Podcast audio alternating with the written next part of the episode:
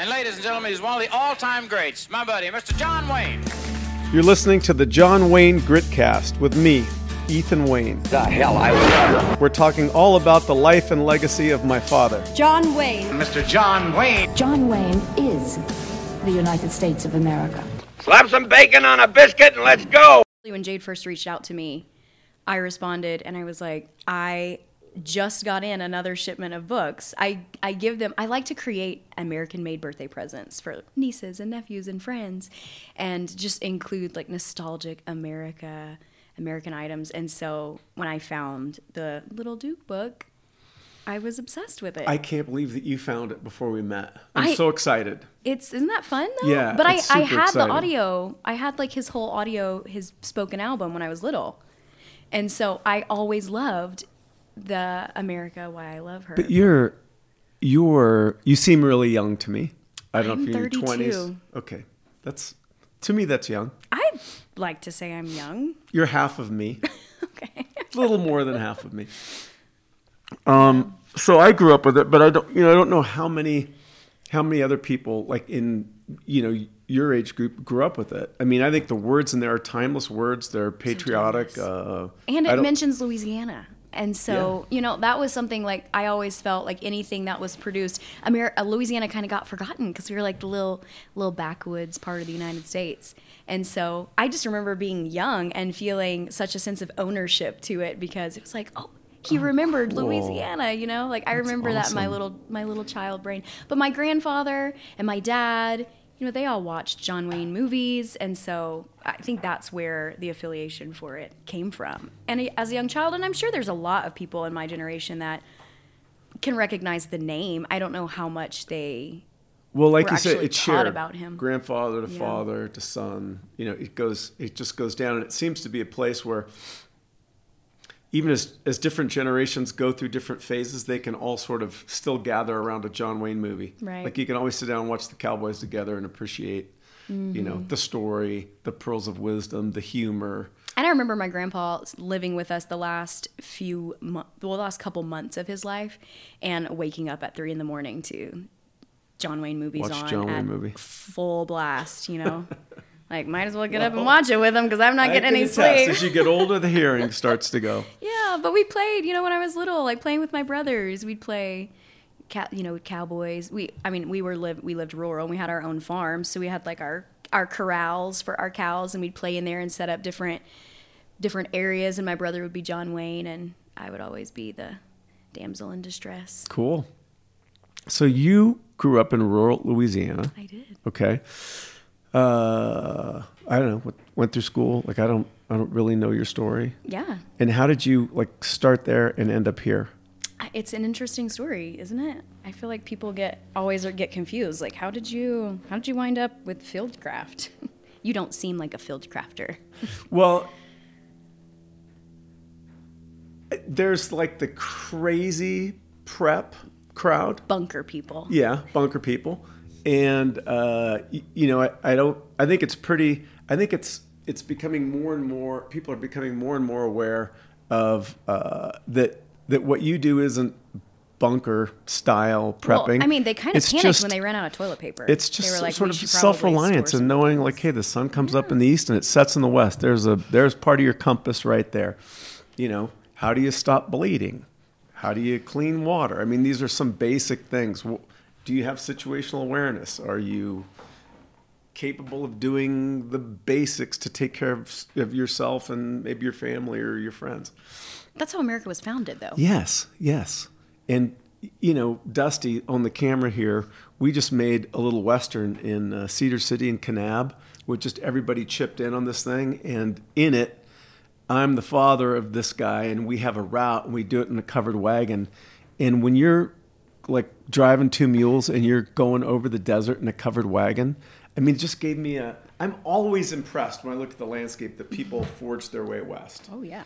But to do it in a covered wagon on, with wooden wheels and you know leather suspension, I know you really can't hear me. Does it fade away that much? Yeah. Fine. Fine. Am I anyway, good? Okay. they were rugged. They had to deal with you know swindlers and and uh, bandits and uh, you know I mean, did you ever play Oregon Trail? The game? Your No. rattlesnake bites? No. Your covered wagon would No. get washed out to river. Did you play Oregon Trail? Yeah, I think that's past his time.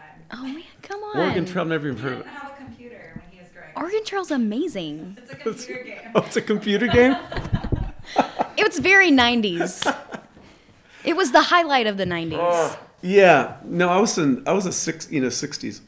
I was born in sixty two, and uh, traveled a lot with my dad. You know, throughout the sixties and and seventies, and then he died in seventy nine. I was seventeen, but that whole time period with him was spent, you know, either on location in Mexico.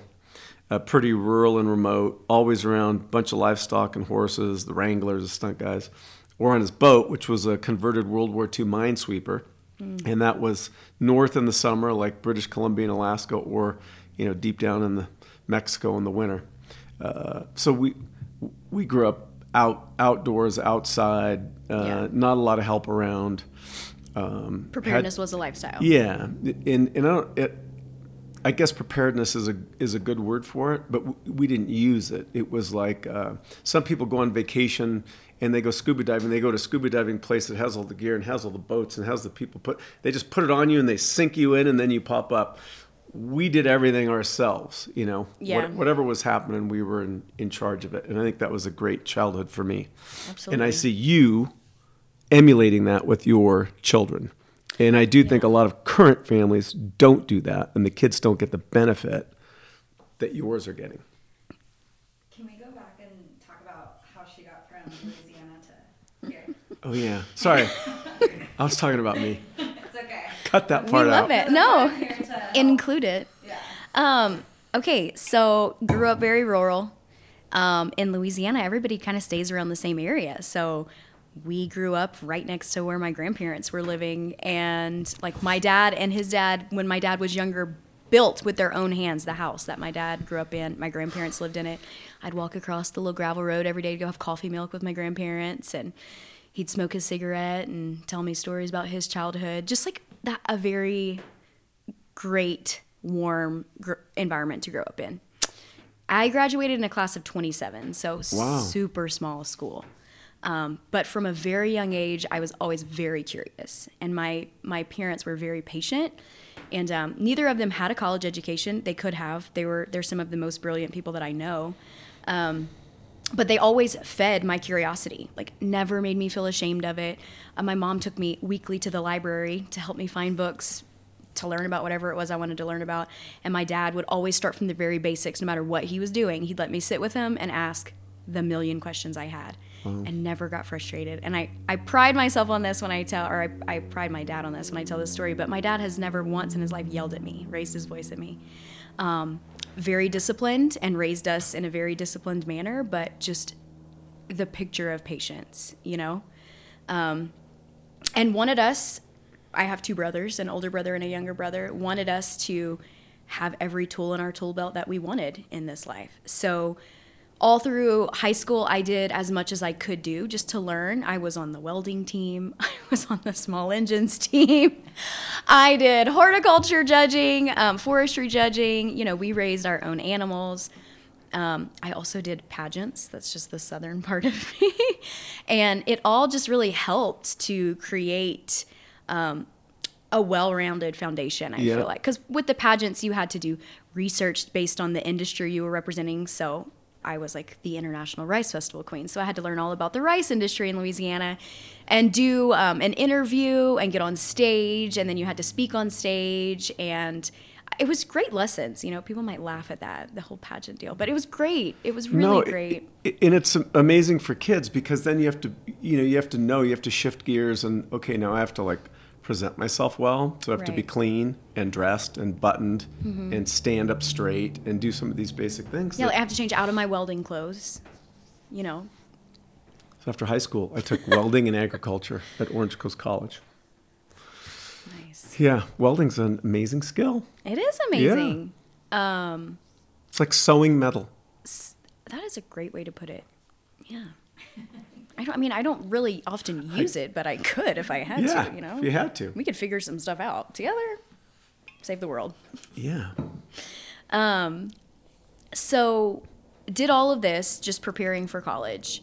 Um, was from a very rural school, and so being that I was so involved, academic academic wise and extracurricular wise, was able to get so many scholarships, um, which was kind of my goal. It became like a, a fun thing to do. You know, how many more can we get, and then how far, how far can we can we ride this train?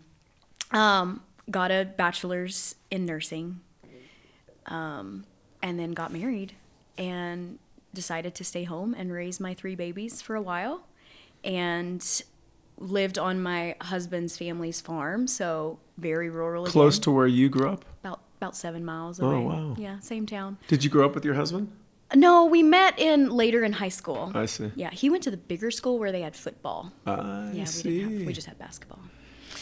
And so, um, spent a few years just raising babies and learning how to pour into them what I had been taught, and just started to recognize the value of that of just being um, deeply involved with them and teaching them things from a very basic way, just the way my parents had done to me, you know, but evolving it in my own way um, and making it I don't know if there's the anything more important in in life than what you do for your kids. And, and I'm just gonna I'm gonna interject here a little bit, just a, a quick story because my father was older, uh, and obviously you know a pretty busy guy. By the time I came along, you know, early in my childhood, my parents uh, had some difficulties and they separated. And then he had some health issues and some financial issues. But as a young boy, when he had the time to spend with me, whether it was doing schoolwork or explaining something about how the boat works or tying knots or uh, you know how to how to find the location if I'm lost in Mexico. Like those moments with him are the best moments for me, and where my sort of self-reliance and my my personal capabilities went up. You know, I, I did better in school and I did better in everything when I could get that attention from my dad. And I think it was just he was a little bit older and going through a lot. Mm-hmm. And and the difference between when I could get it and when I couldn't get it is really like I felt it as a kid. I felt a different feeling inside, like warmth and home or a little coldness and, and like emptiness. Uh, and then as an older person now, I can look back and see what a difference his influence made in my life. So what, I think what you're doing for your kids is it's the best thing that you could possibly do for another human being. Yeah, I think so too. And I mean, I appreciate that you see and value that. Um, I think a lot of that has is lost just because the the needs of our modern lives, Mm-hmm. and there's just not much room for that. We get sucked into the noise. There's no time for for uh, those personal connections that are so important. Absolutely, and and I I really that was what I did um, for a, for a long time. You know, almost almost seven years exclusively of just raising of raising babies. Um, I, know love- you have three kids, right? I do. and how old are they now? They're nine, seven, and I'll have a five year old on Oh my Sunday. gosh. I know. It's They're like- still babies though. I, when when I think back, like I have great memories from That five age. to nine. I Yeah, it's just They're- magic. It's it's really fun ages. It's, Um, it's magic time. it is. They're coming into themselves. They have so much independence. Um, I homeschool them, and that's something that I decided to do from the very you know from the very beginning of schooling. And I've really stuck with it. And despite you know going through a divorce and moving into working more full time, I just I knew that I had to find a way to maintain that and make sure that that main that was part of their life and that was their. When I did the best in school, it was when my father was involved in my homework, Mm-hmm. or if we were on location, I was getting tutored. yeah. Uh, I had a tutor named Tom Hennessy who was probably six foot eight. He dwarfed my father. My dad was 6'4", 240. And this guy made my dad look little. Uh, I think he was six eight or six nine, bearded, long hair, 320 pounds. He played a bad guy in a lot of the movies. But he was he was, was my your tutor. He was my tutor, and he he was like I you know I was just like interested in everything the guy said because he'd show us why we're going to learn this, or he'd take me somewhere and I'd see something happening, and then he'd explain Mm-hmm. the school part of it. Yeah. And so in two or three hours a day, I just progressed. Right.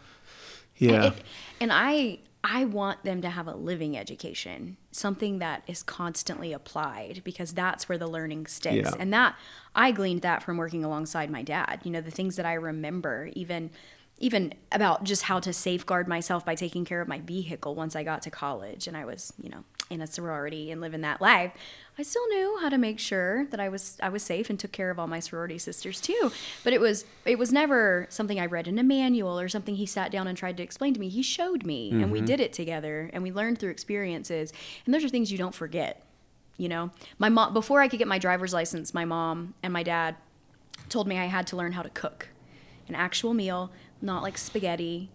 Sorry if that offends any Italians, but like you know, it's like cooking pasta.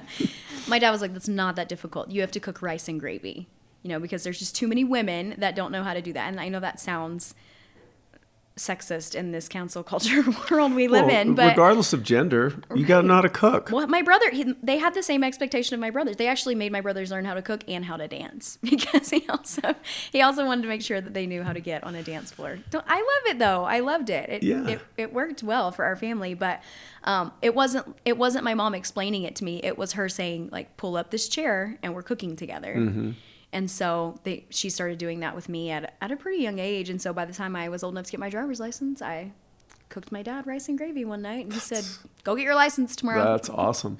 I didn't. I don't have kids, but I have. Uh, uh, my sister Marisa has uh, two kids, Duke and Carmela. Carmela's seventeen and Duke's fif- fourteen now. But uh, you know, I'd get in the car with them, and uh, you know, we, we don't live in a huge town; it's kind of small. And I'd go like, "How do we get home?" And he'd Yeah. be like, "I don't know." I'm like, "Well, I'm only going where you tell me, so I figure it out." with the kids. And he'd be like, okay. Uh, and he started thinking about it. So we've gone, I've gone through some of that with them Yeah. vicariously. And I want to do it more, and they probably don't want me to do it more, but it's so, it's so fun to do. Oh, at, and at the age mine are at, it's hilarious. Oh my and gosh, I because they can have to like they have to form a camaraderie in the back because you know they can't tell me to go in two different directions. Yeah. And so, and it, the stress inoculation factors there too. so you're like raising their heart rate and stuff. I'm like, which way am I going? Am I going right? Am I going left? Decide. and so it's really cute. It's so fun. yeah. They have to work as a team. I love it. Yeah. I love it. Like, Yeah. But I like the fact that they made you cook. I know. It's, it's funny. Modern life is different than, than life was like when my father was a kid. But when I look at my dad's high school career, he was on the school newspaper, you know, the dance committee, uh, captain of the football team, on the debate team, in the drama club. Like I, I was, I couldn't have been farther away from high school at that time in my life. Like I was just distant. I wasn't really involved in anything. Uh, and then, you know, as I got older, I looked at what he did. It, it helps make you a, a, a more rounded, you yeah, know, for individual. sure. Like I said, welding, pageants. Yeah, debate. You Don't know, I put me I'd what been- box? Don't put me in a box. yeah, I did. I actually did parliamentary law with our our um, FFA team. So like learning and memorizing Robert's Rules of Order and sitting down and, and getting some random issue and having to figure out, you know, exactly how we were going to go through that using law and order.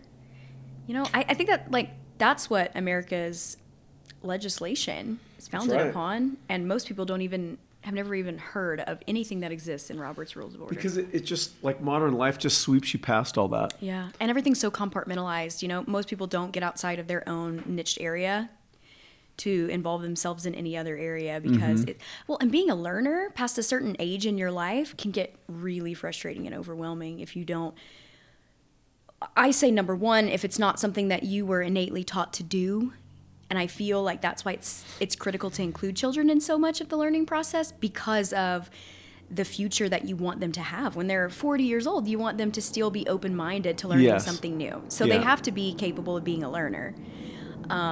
It's funny, a lot of people label John Wayne as an ultra conservative.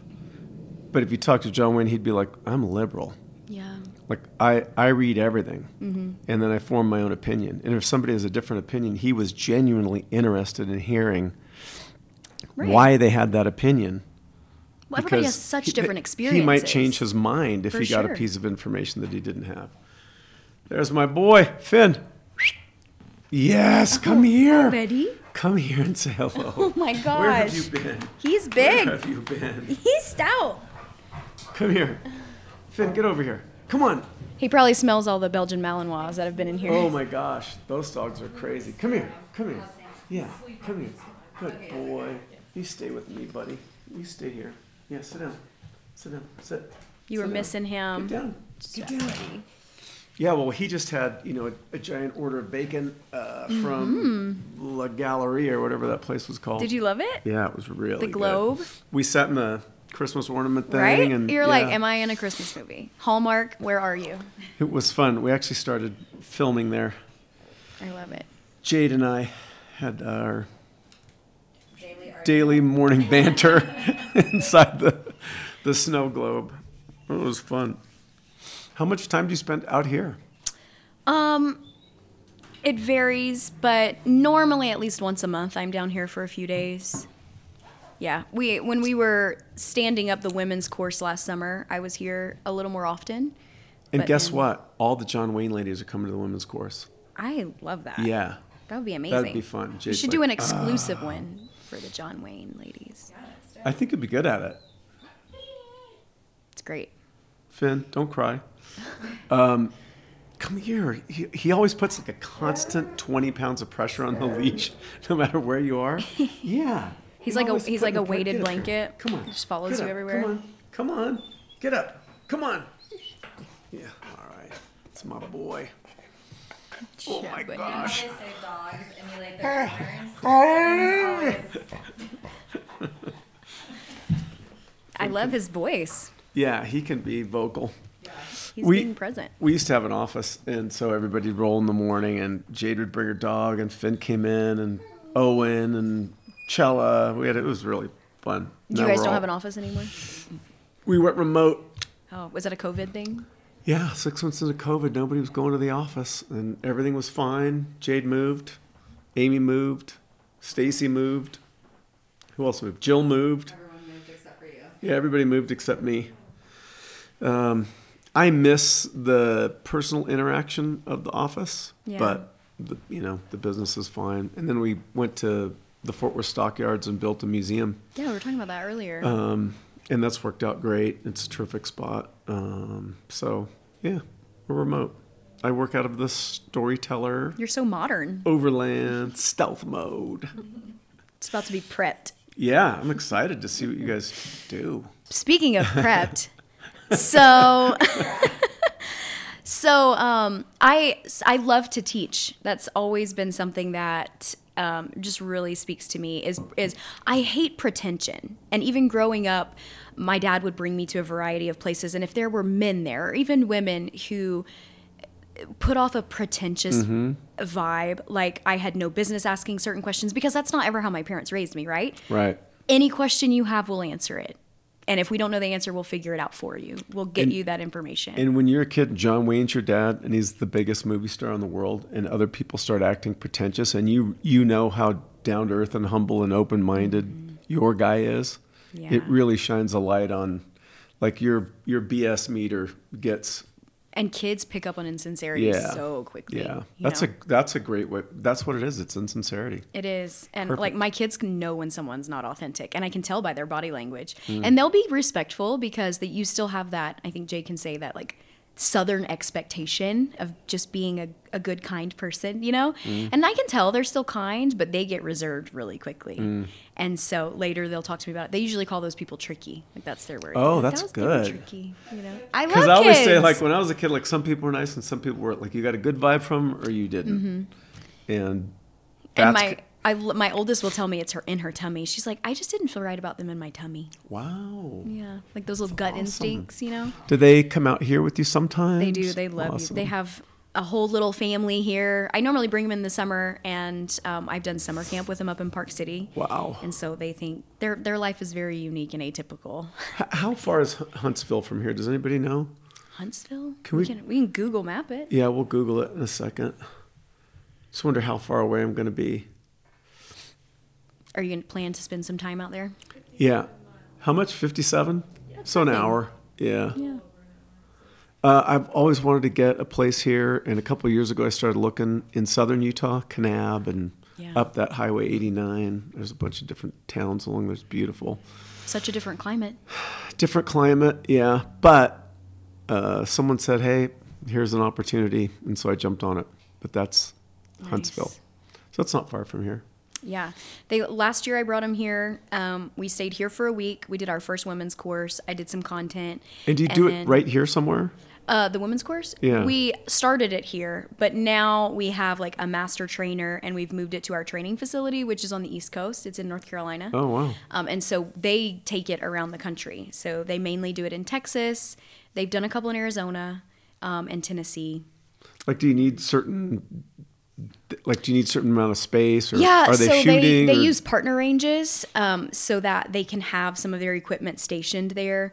We use simunition guns, Mm-hmm. um, and so it's just easier for them to. Ha- they they need a shoot house in order to do the full extent of the course, like to to do the whole curriculum, and they need open space outside to do different drills that they run and a classroom setting I've never uh, used simunitions, but is the gun just just as hard to rack as a It's normal a, I, gun? I say it's a little easier. It's a it feels a little looser, and it's, they're being used a ton. But it's the same body and frame as a Glock, okay. um, Glock 19, and so you get the same mechanism of action of the gun. It's like 70% of the recoil, and then they're non-lethal and non-toxic. I see. So we have a lot of pregnant women who come. They don't have to worry about that lead exposure. Oh, that's good. Yeah, and then the the liability is reduced so much because you have su- such new, a lot of Oh, times, yeah. such new people shooting, and so you don't have the the risk factor of nine millimeter rounds possibly Yeah. going where they shouldn't go. You know what I Yeah. mean?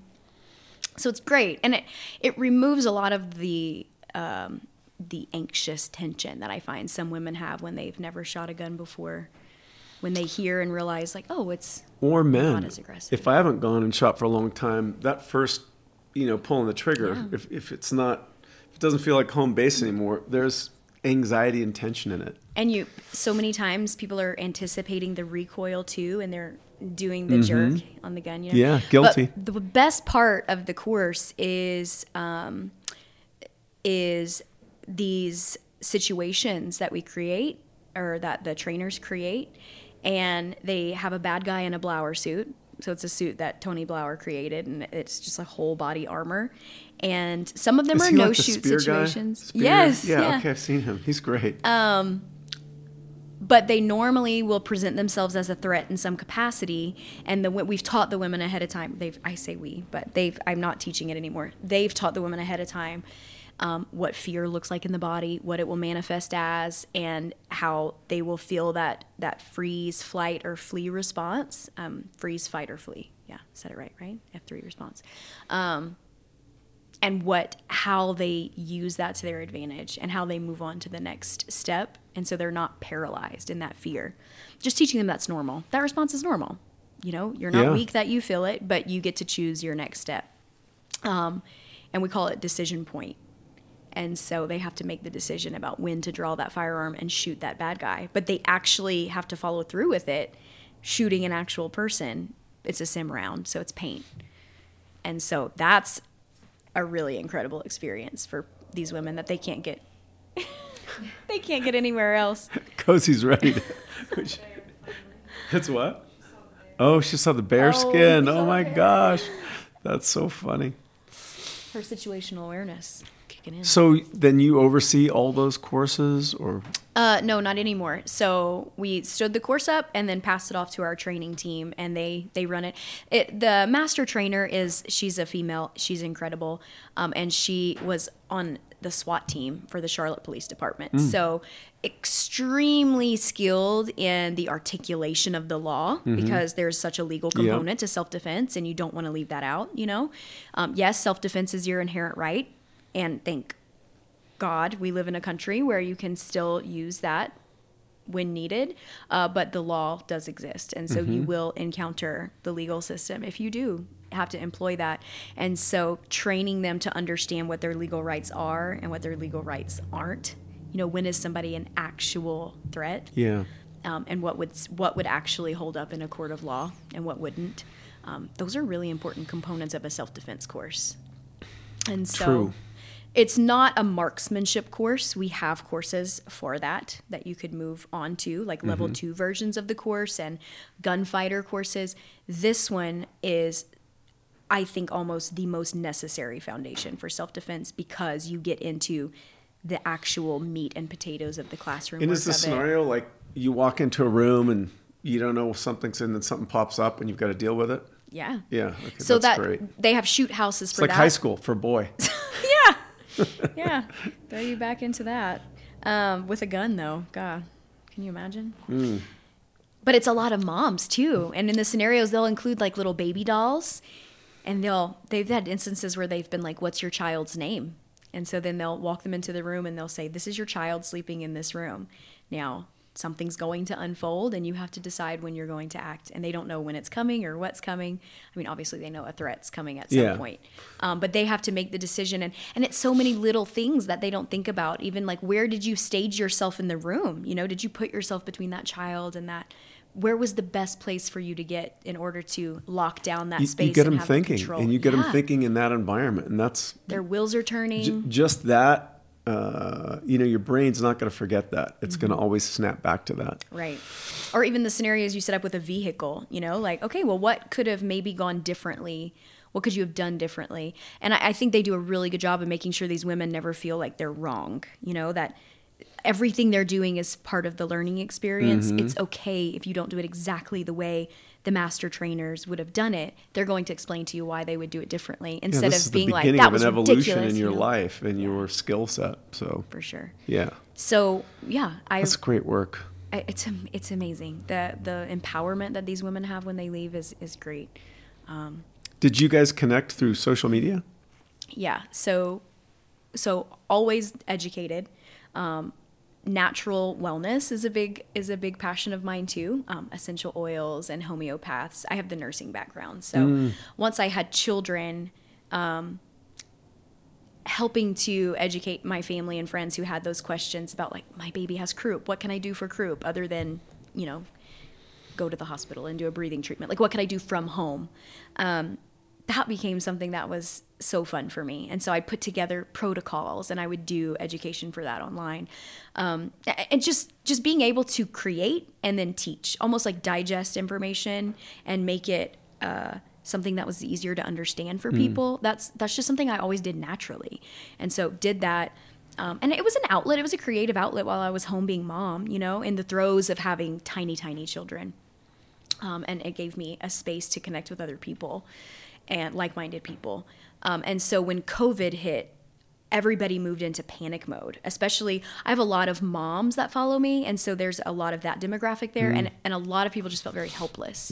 You know they the lack of resources was making them feel very helpless just realizing um, that they had gotten themselves in such a passive state of existing of just never believing anything could could just catapult them into a space where they were reeling and felt like they had no control um, I grew up in Southwest Louisiana, still live there, so natural disasters and hurricanes are just part of life, um, where it, that's very different than COVID. But it was still having to process a catastrophe and a disaster and work your way through that, rather than panic. Do what you can to prepare, and then also do what you can to help other people. You know, like be prepared to be a blessing to other people when you can, and so um, really took on the role of just encouraging families in that space in that time in that season of covid in that initial panic when everybody was nesting and trying to Uh, prepared always kicks me into another gear when I hear that word prep or prepared. But but what you are uh, prepared is the, the right word. But you're just it's almost like common sense. It, it's almost like common sense that's been lost in a modern environment. It, does that make any sense to you? yeah I mean, i think it's complacency okay, I'll go with that. But it's it's you know it's the moving towards complacency moves like it's you away from common sense Yeah, but it's not like some sophisticated bunker shelter, this drip system, that uh, air. It's just paying attention paying attention and and dealing with like your basic responsibilities to your family, I Yeah. guess. and I, I just always had an affinity for it. I love American history. And so, you know, when I was little, I wasn't playing, um, playing house outside, or I would, I would be a very specific household, you know, like today we're the Jefferson household. I think I was like a horrible kid, and I think it's only later in life that I really like put my head down and tried to educate myself on certain things. I don't think, I think I was history. just kind of a freak, probably. I was just excessive. Um, but that, everybody took care of themselves and they took you- care of each other. Were you a, a family during COVID or separated during COVID? we were a family. Still together? Yeah. Okay. And my my ex husband is incredible at preparedness too. I mean, he's one of the best outdoorsmen that I know, Hmm. um, and just has always taught our children that way as well. And our son, he's the best little fisherman in Louisiana. I mean, I will say that bold statement, but uh, he can tie a knot like a boss. Are you west of New Orleans?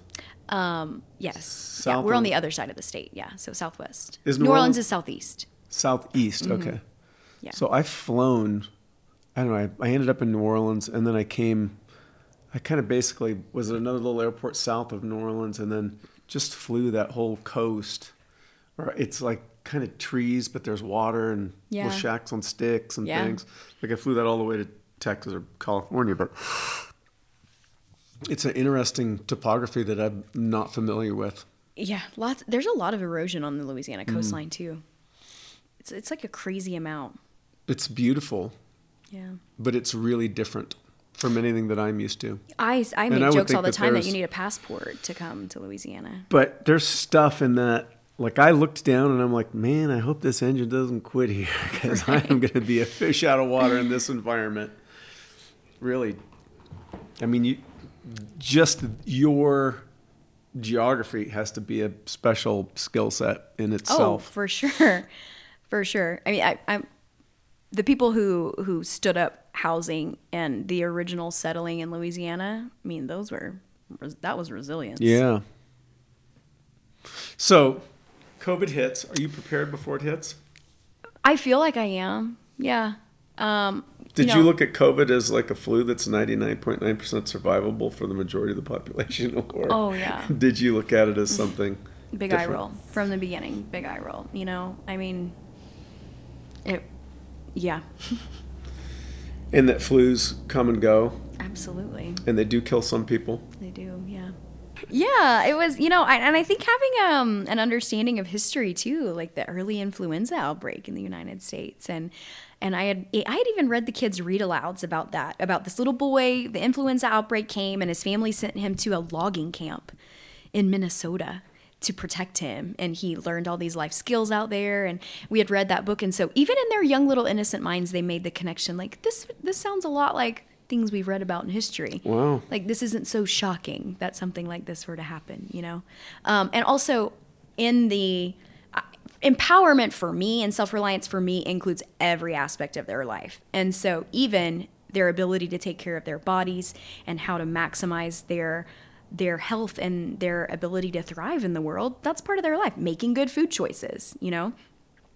Like if they eat a bad food if they're, they're at the age now where they do make some of their own food choices. If they go to a friend's house and have something that would upset their stomach later you know we'll have the discussion. Not in a condescending way but you know like why do you think you could feel this way? Like did you maybe eat something today? And like oh, that was a bad choice. I shouldn't have done that. Like it wasn't worth it. Um, and so just really teaching them to understand to be intentional human beings. Man, at 60, I wish I had that influence on me when I was a little kid. Me too. Yeah, you're doing they sometimes work. probably wish that i didn't maybe but They, later on in life, they're going to really appreciate you. How do you like the artwork? i think it's amazing You do? i do That's Alina. She's so good. So good. Is this is it says series on the front. I need to know when the next ones are going to be coming out. We'll send you all. We have three. Yeah. We'll send all of it. We'll So hook you up. cute. You'll be getting boxes of them. Oh gosh. Isn't that hilarious though that I've had this that I've had these books? Yeah, I, and I'm shocked. I thought it was uh, just like, did we bring it? or- No. And I think I told you that in our first conversation. I was like, I'm actually putting together a present today with the John Wayne book. You don't tell me anything. Come on. We literally relate it to him, but It's okay. Um, so yeah, so I started I started um, telling people just how to how to maximize their health.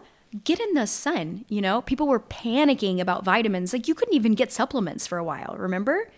Like zinc, Well, like zinc like- was sold out. Where I live, it's pretty, you know, we have a lot. Like I don't know if rural Louisiana has the same access to the supply chain that maybe I'm gonna Newport go with Beach, California ha- no. has. So, you know, I remember like seeing like the toilet paper aisle kind of depleted and shaking my head, but I, You're like, get a bidet. yeah, and do something. Plus, I live in a van, so you know, it didn't slow us down that much. You're like, I le- I use leaves. That's right. Um, so I, I didn't. I mean, I noticed some things, and you know, something might be out for a little bit, but it, it's an affluent area, and it's in the middle of a big population zone, so it was. We didn't hit it. If something bad would happen, and then you know that mass of people who don't have the same access to supplies that maybe like a Newport Beach or an affluent coastal town has, then things could get bad. Yeah. You know when when the the millions surrounding Mm-hmm. come in, that could get rough there. Yeah, and I, the more rural you get, the less access you have to a Mm-hmm. variety of places. Mm. Yeah, I think they felt it. They felt it a lot, and and it wasn't just that. It was it was recognizing that things were shifting that were out of their control, Mm. and they weren't really sure what was coming next, and they weren't really sure if they were prepared for it. Well, and none of us were like right in the beginning. We didn't know Right? that this was most likely survivable Yeah. for most people. For sure. Well, and, And- and, schools were closed. Parents had their children home for an extended period of time. We were having to play a active role in their education in some capacity, Mm-hmm. some for the first time ever, and relating to their children and communicating with them seemed like an impossible task. And so it felt like my Super Bowl. Like that was my moment to be like, you can do this. I will show you how to communicate with your children. You know, I just, my heart hurt for people who felt so helpless. And I mean, the anxiety rates they, were on the rise. really sick. I mean, Yeah. I knew some young people who, you know, who died who didn't make it through COVID. So it, Yeah. it does have an effect. there there was so much panic. There just was. And and so I, I started to just teach people like this is what you have in your home. This is how you can modify your diet even with just fruits and vegetables and foods to increase your immunity. Um, this is the way I deal with respiratory issues in the home. Like what are some non-pharmaceutical ways that you can support the respiratory system if you were to get sick, you know? Um, like things I had been doing my whole life. Also, taking care of basic med considerations at home. Um, people were spending a lot more time outside. They were becoming a little more adventurous. You know, they had more opportunity to get out with their family. They had not n- nothing much to do, and so they were having injuries from being out outside. You know, like not identifying plants property properly, like poison ivy. Po- I mean, break, bone break, like very Yeah. just common practical issues. Everything went on the rise in that time time frame. Things that you wouldn't even think about. You know. Um, and so you start start making those connections. Families getting out on the road more, going on adventures together, getting lost, like not really knowing how to have backup communication, not knowing how to read maps, not really knowing how to be safe out in nature with your kids, like training your kids how to be safe little adventurers, um, and you know even what your kids should carry in their little safety Yeah. packs when they're out on the trail. So there were everything I did and everything I loved. beef jerky, That's and a lighter and matches. If I had that, my dad was like, A "See whistle. ya, kid." I love whistles. Whistles are huge too. We have our own little like comms plan That's good. whistles. Yeah. But I just started talking about this, and it people just flocked in.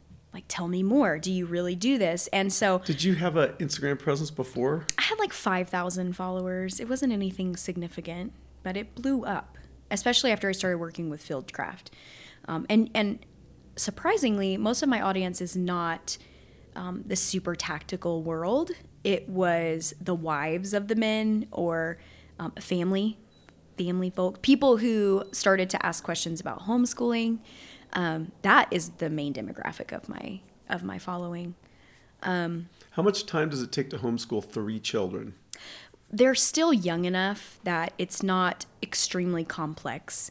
Um, and then once they're in about the third to fourth grade level, a lot of what they do is independent. I see. You teach them new concepts, but they've been trained from the beginning to learn a lot of it independently and do a lot of independent work. So I start sometimes I start around 8, sometimes we start around 9. It just depends on our mm-hmm. morning and I'm done before lunch. But but I imagine like the whole day with you is probably, you know, they're getting tutored regardless of whether school. it's school time or It's not. It's life school, yeah. Yeah. I mean, there's book work you have to do, like English and, and math, obviously. Those are really important things to be studious about. But but science and geography and history, a lot of that can be done as a living education. Tom Hennessy got me interested in things, and then a, uh, one of the teachers in high school would take uh, one day a week, and he had Uncle Bill's Story Hour, and he'd read a book to us, and I immediately started reading books. Mm-hmm. And my dad was a prolific reader, but I caught the bug, and I just you know I'm constantly reading. I'm never Yeah. not listening or reading a book. I love that. That saved me. You know, A love for reading is important. yeah. I think I think a lot of children are pushed sometimes before they're ready and capable.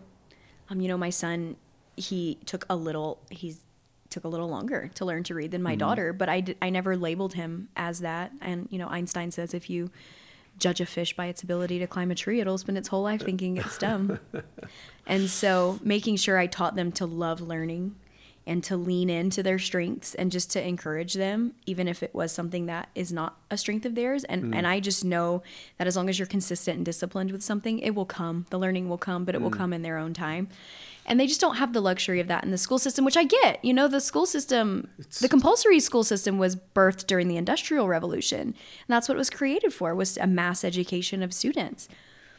And so it is necessary in some capacities. I won't i won't write that off. Not everyone can do and have the same the same um, access to training and teaching their children this Or way Or interests. Yeah. yeah um, so i get that but i do have the capability to do it i do have the passion to do it and so You- i But you I talk about your son being like slower to learn something, or t- took him longer to, to develop the interest. For me, I only read sort of fictional adventure that was wrapped around flying, or might have details of flying, or or some other aspect of something, some activity that I was interested in the details of. yeah And so I could get through those stories Mm-hmm. and absorb uh, an education, you know, through just some of the details surrounding like this fictional thing. But that led me to, you know, s- real interest in certain subjects where I'll just go straight into the subject without a fictional. And I do. adventure leading me I there. love the flexibility of not saying, okay, your curriculum says you have to read this book today. I let him try to be active and engaged in that. And I think that's part of building that self reliance is allowing him access to his own mind and his own affinities, obviously holding him accountable in some capacity and teaching him discipline, but saying, why don't you pick the book you want to read today, buddy? You know, like obviously I want him to And read something that is accountability, I engaging for is- him. Is super important. I don't think I had a lot of accountability, even with John Wayne as your father. Like he's busy. yeah. he's sick he's d- tr- trying to deal with this. I had a lot of freedom good on on one side but bad on the other side. But as i as you grow up you start to realize like ooh i missed this. Mm-hmm. I missed somebody keeping me accountable. When it was there i actually enjoyed it.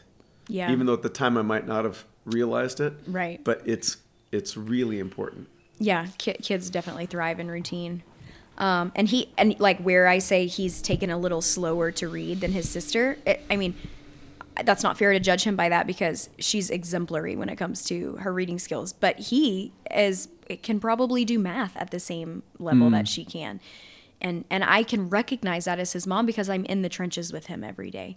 Um, but I, I actually bring in my sister-in-law and i have a nanny and they will do their schoolwork with them when i'm gone.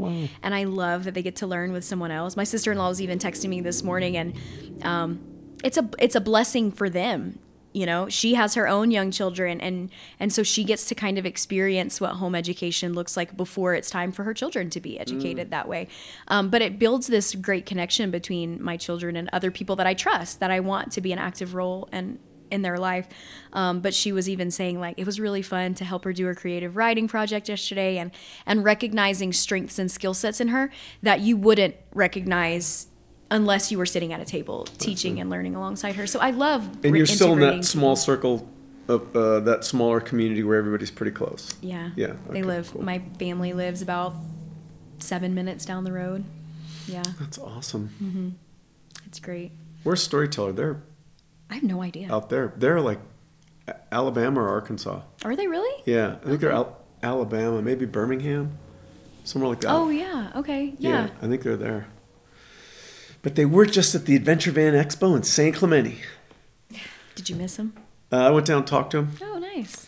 Yeah, because I, I bought my van and the I guess the guy who was our storyteller expert had been transferred to another location, got a promotion, and I got like a guy who knew the basics of motorhomes, but not super specific to storyteller. Yeah. Do you know more than him? Uh, no, I mean I knew like I know that's where the water goes in. I, I know that's where the thing plugs in. The microphone. I don't know about the microphone, so this thing has to be close. Okay, got it. Also, you just went to Ukraine or Poland, right? Yeah. Yeah. Do you want to? Yeah. Oh, we can finish real quick. I was gonna ask her Fieldcraft you later. So, in that summer of COVID, when I was doing all the education, I had a tourniquet from Fieldcraft. I hadn't been following them closely. I had just bought some medical supplies from them, um, and I tagged them in it, providing, you know, giving some resources to to let people know where they could find supplies. I was training my daughter, teaching my daughter how to use a tourniquet, and showing people how easy it was. And uh, Mike, who owns Fieldcraft, as the CEO, reached out and he was like, This is great. I've been looking for somebody who can speak to family and speak to women. And I think. I think the vision was somebody that was not did not seem super tactical. Somebody that they could funnel in a whole different demographic of people who seemed relatable and um, and you know, everything I was teaching, it wasn't content. I just sat down one day and I was like, let's make a business model out of this and Right. create some content. This was very authentic and it still is to me. And I think that's why I love what I do so much, um, is because I don't have to like drag this stuff up. It just is there. It's just what my life is, you know? It's it's how can I organize it organize it in a ma- in a manner to where I can relate it to people better. Um, that's the business part of it. Well, and you make it seem attainable because you you know you might somebody might go to a channel or try to find some information about something and it's delivered by someone who's just like they're way off in the deep end of whatever their interest is. Yeah. You know, and so that can that can be off-putting for somebody who just you know I And don't I- ha- I don't want to have to dress different or you know And I never want it to be pretentious either. Like I even follow I've followed people before who speak about women's self-defense and they even make me feel nervous a little mm. inside when I watch because I'm mm. like, "Oh, if I say one thing or I do one thing wrong, like the tactical police is Yeah. coming after me." You know? like it's just that very aggressive feeling and so I think it's the southern maternal part of me that I just want people to feel like they belong. Like there's a place for them here. Even if they don't look like this, even if mm-hmm. they aren't comfortable with guns yet, they don't want to carry a gun, that's fine. There's another way. Let's figure out how to to start with one thing at a time and involve you, involve your family, just opening the door a crack, a little crack at a time, you know? Because the overwhelmed mind says no. So I don't want anybody to feel overwhelmed and I just want it to feel like it's part of their life because it has to be. Otherwise, it's just something they do to make themselves feel better, like a tourniquet in, in cellophane in the back of their vehicle. You know, there's no quick fix for anything, whether it's self defense or knowledge or whatever. It's a journey, it's one step at a time. And it's not like you're going to go to a class and learn everything now. It's just the, the beginning of a journey that you start to, you just start to open up another, another aspect or another uh, line of information that you're going to, con- you're going to build on for the next 20 years. and it evolves things change the climate of the world changes technology changes your access to things change expertise changes and you just like for me it's so important to showcase that i am a learner and i love to teach but i will also be a lifelong learner i will be committed to that And how, like, the best way to learn is to teach. Yes. And well and to continually expose myself to very uncomfortable things so that I'm building my own resilience. Mm-hmm. I'm never just becoming complacent, you know? And so yeah, good Mike point. reached out. We started making content just to gauge the temperature of how people would respond. Um, and people responded very well for the most part. And I remember a conversation he and I had. We were actually sitting right there at that couch. And uh, I was like, I don't know I don't why do you want me to do this? Like I don't know if I'm the girl for this. and and I was kind of nervous thinking about the the audience they had and being you know like little old me um, am I going to be able to stand in the arena with these people? And he said, Well, why not you? Do you trust someone else to, to lead these women and these families? Like, if you can tell me there's somebody out there that you trust with their hearts and with their children, you know, then I'll consider talking to them. And I was like, nope, never mind. I don't trust anybody else. You know, I get what you were saying. I get what he, I get what he was trying to say. I think he actually referred to me that day as the Joanna Gaines of preparedness. I was like, okay. That's good. One day maybe we'll call them. We'll just refer to me as the Amber L of preparedness. Right? Can I stand stand in my own uh, power there? But but it was true. I didn't. I, didn't trust someone else to not be and- pretentious. And you're not you're not trying to reach a community of people who already have like, you know, uh, twelve thousand pounds of toilet paper and rice and everything buried in a, in a thing in their backyard. You're trying to give people who don't have the basics the tools they need to start learning and becoming self-reliant and prepared yeah.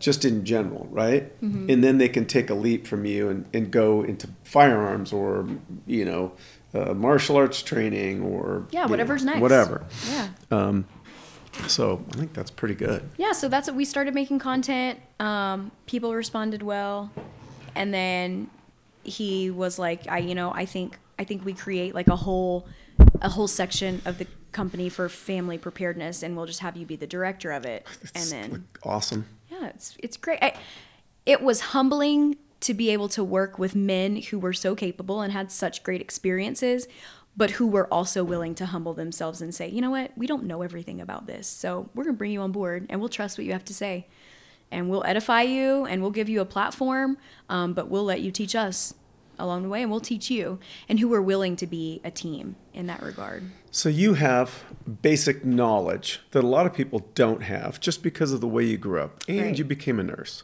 Then you face COVID, and you become a leader for people in your community and in this online community that you've established. Then you connect with Fieldcraft, and you're forming uh, a platform to reach out to families and give them the information that you shared with your local community on a larger scale. And then Russia invades Ukraine. russia invades ukraine So here's a new issue. yes And so I guess Mike and the Fieldcraft team probably have deep roots and connections into military, right right? Mm-hmm. And uh, y- you know, during that time, I don't know, as as a, it seems like our leadership made some some decisions that a lot of us weren't crazy about, and um, left people in the lurch. And I saw, at least on Instagram, it's cool because you get to see a lot of these people. You know, go, hey, we don't like this. We've got friends over there, and we're going to try and go figure out a way to help these people. Yeah. Um, I love the connections of even working with the company, making the connections, being here for events, having people come in. I'm all about, like we talked about earlier, the conversations. Like, I want to hear about your experiences. I want to hear about what your opinion is on the matter based on your experiences. Um, and so I've got I've gotten to have such great conversations with really incredible people. Um, but one of the one of the veteran um, I'm going to say I would say companies, but it's a nonprofit. So one of the veteran nonprofits that Fieldcraft has connections with um, was um, it's called Mighty Oaks, and so what they do is they help give support to veterans who are struggling with PTSD, and so they have um, different facilities set up around the United States where they host retreats um, for these men, and it's the cost is completely covered for them. And um, because it's it's huge it's a huge epidemic in our culture. We're at like after covid it was over 20 suicides a day in the veteran community. Wow. yeah. And so the, We had a um, young guy that we hired out of the Marines, and he served in Afghanistan. Yeah. Super nice guy. Seemed to have some struggles Mm-hmm. and I ended up going home and God, you know you, you just that happened you know he killed himself and Oh, it was yeah. tough for us because we could tell like you know there was a brave face put on. Right. He, he was he was kind of part of our team but there was something a little bit distant. Off. yeah. And you know obviously none of us had the skills to get in there and Mm-hmm. and deal with them you know just trying to be supportive and and work with them. Do you remember Craig? Yeah.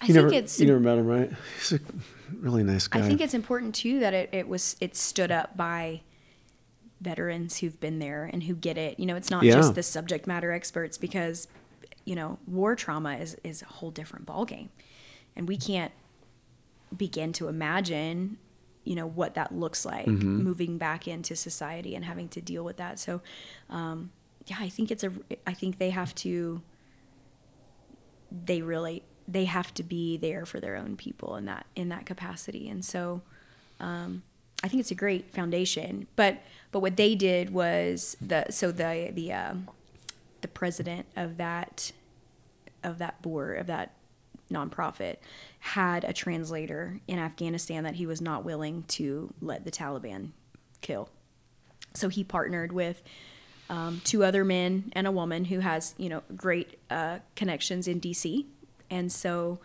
they formed the nonprofit Save Our Allies. Went in um, to Kabul and flew people out, and got out. I think it was over. It was like over eighteen thousand people. Wow. Americans, Afghans. Um, because they they all have well if they meet the criteria How do you get into Kabul, for Right. Christ's sake? Well, it Like, was that's what I it was before it was before they had shut the airport down. But yeah, they chartered flights. wow. It's pretty That's incredible. that's amazing work. yeah, they have they have a book coming out on it, um, and I think I think we'll eventually see a movie on it too. You look like you know back in the day. Like I remember Ross Perot hiring like you know an ex special forces guy to go in and get people out. Mm-hmm. And, you know we had the uh, Iranian hostages, and I mean you know there's just been things over the years, but it seems like in the present day, it's just a mass of people who need help, Oh yeah, and it it doesn't seem like they're getting it from our public officials. They're getting it from people like this. yeah, grassroots, um, Americans. Mm-hmm. You know, so But I think a lot of things in our society need to switch like that, like I know, maybe right? education and politics. Like Yeah. we don't want a political class of people. We need some term limits, and we want to get people who've done well in the community who go, "This community's been good to me, and I'm going to dedicate two or four years of my life to giving them my knowledge, creativity, and hard work, you know, to better the community." I, and I think people just forget that they have that right. It's work. It's work. and and people think oh in this day and age like the whole grassroots thing is dead. It's not dead. I actually had my best childhood friend just ran for da of our town. She's the first female da in our parish. We have counties. I mean we have parishes instead of counties. Um, and her mom and her grandma and her aunts went to every single door knocked on every single door and gave them little jars of figs because that's what her family did they canned Cozy. you know, like sat on couches, shook hands, and brought it back to community and like what they knew they were good at. Like they were really good at being hospitable Southern women, and that's what they did. And she won that election, like with flying colors. Oh, good. And and and I'm gonna I'm gonna drag us back to like your upbringing, your education, coronavirus, connection to fieldcraft and training, and now the war in Ukraine breaks out. yeah, so we made that. We had the connection with Save And Our this is Allies. this is a re- this is like such a cool evolution to see, and you're sitting right here. it, they had the connection to Save Our Allies. Rob and I actually helped get Mike's interpreter out last October. He and his family were um, on on a list, you know, of da- they were in danger from being killed by the Taliban because of their affiliation and, and work they did for the U.S. government and military. And so we helped, we worked with Save Our Allies to help get him out. And so we had kind of seen the inside structure of what was going on there. Save Our Allies moves into Poland um, because they are veterans, so they're considered a non-government agency. U.S. government, U.S. military can't go into Ukraine because we're a Yeah. NATO country. Yeah. Ukraine's not, right? Be a sign of aggression, and so they use non-government agencies to help facilitate Right. extractions, important extra- extractions, and also to get supplies to the Ukrainian, um, like special forces and people that are still in there fighting. And so I had just reached out to the organization, just letting them know, like, hey, I'm praying for you. Is there anything more specific I can do? And I obviously have a passion deeply for women and families. That's what I do. And it's a lot of women and families that are being um, evacuated out of Ukraine because the men are staying to fight for the most part. And so it kind of started as like a little joke. They were like, well, do you think you can get here? Like we could really, really use a nurse on the ground here to work with the with the refugees and so it just worked out and so i i went you know i represented um, american mothers is what i like to say and i also represented fieldcraft i'm in doing that going work And alongside who Save Our Allies did who went with you? me You just went alone. yeah i met up with None of these dudes went with you. none of them no What the hell? Call. I'll go over there. they were like we trained her we're gonna like throw her into baptism h- by fire How do you get there? what do you mean i flew Just commercial commercial flights got you over there. yeah i And was even- in poland Okay, so you're just right across the border. yeah But you can still get in and out, no problem. life is very normal in poland Isn't that crazy? Yeah. On the edge of war, it's still very normal, very peaceful. And then you make your way to the border. Yeah, so I worked in a city for a lot of the time, about two hours uh, west of the border. And because it's very rural, right inside of the border between Ukraine, you get there and it's rolling farmland, you know? And so once we got to the larger city, that's where a large amount of the humanitarian. And isn't that need where most of the food comes from? Like in that part of the world, I think it's out like of the 25% of, It's like a major farming. yeah, wheat, Yeah. grains, supplier. yeah. Um, and so I worked in the city. They were they were moving families in, staging them in like humanitarian centers, feeding them, helping them with their next steps, moving them out. I did go down to the border one day because we were helping get um, a group of disabled children and elderly across the across the border to get them safely to Sweden. Um, so it was it was interesting, yeah. Had you been to Europe before? I had never been to Europe. So that was probably a pretty interesting trip. It was very much so. It was. Um, I, I like building resilience, so putting myself alone into a different country, you know, a non-English speaking country in a lot of regards was very. And so was it the nonprofit that that you went over with or they just connected you to somebody there and you went and helped them? I helped them with some of the some of the groundwork. So when we were like when we were getting the youth across the border, Mm-hmm. the disabled across the border, um, I was working with them there. They connected me to the connections they had already made in the humanitarian centers. I see. um, they they there was a lot of men helping, but they did try to keep it women for a lot of the part. The women were the Ukrainian women coming in were um, had more of an affinity for working with other women. Hmm. And so I would go, I would go to the centers in the mornings and I would do give medical aid.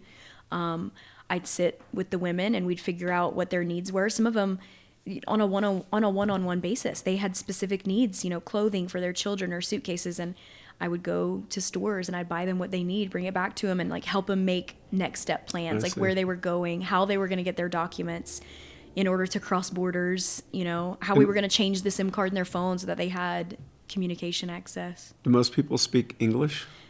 Um, Not most of the Ukrainians. Okay. Uh, some of them, I would, I would say a, a small percentage did as a second language. Um, more so, the Polish spoke English as a second language, and so they they did help translate. Google Translator really came in clutch. Wow. Yeah, it was great, but it's so um, it's so incredible to see that humanity has no barriers. You know, um, we they they would figure out fast that I was there to help, and I figured out fast what they needed, and we we we connected despite our ability to to talk. It- there was an understanding, you know, um, almost like supernaturally. So it was, it was quite an experience. Yeah. Thank you, Amber. I didn't lie to you today. I promise. I didn't tell you. Well, we'll go to the library and we're going to check some of this Right? out. But it was fun being able to meet you and to be able to meet you here and get the bonus, you know, of, of uh, I hope we get to meet more people from Fieldcraft and and understand more about that. And then we have more activities, right? We do. We have Oh, two yeah. books. You can tell them that they can look at our YouTube channel. This will be doing. So I think I think that's how I know Fieldcraft is from YouTube. The because YouTube I, I don't is- have is direct TV or cable or anything. I Who, be- who's what? The YouTubers are not big fans of me. Some YouTubers. They're- I don't know. Yeah. Yeah. Don't worry about them. They're always super critical of Trust me, I, I have people who are videos. not fans of me. Um, where can people find you and uh, learn more about what you're doing? Yeah, so I am personally on Instagram at ms.amber.ell, so miss.amber.l. Um, and then I'm also very frequently on the Fieldcraft Instagram. It's a collaborative effort of all of the faces of Fieldcraft that um, help make content for Instagram. So that is at Fieldcraft Survival. Um, on the Fieldcraft Survival YouTube channel, we have a blog, we have a, a great website. Thank you so much for listening to the John Wayne Gritcast. Make sure you subscribe so you never miss an episode. If you like what you heard, give us five stars in the Apple Podcast app and follow us on social media at John Wayne Official. Slap some bacon on a biscuit and let's go.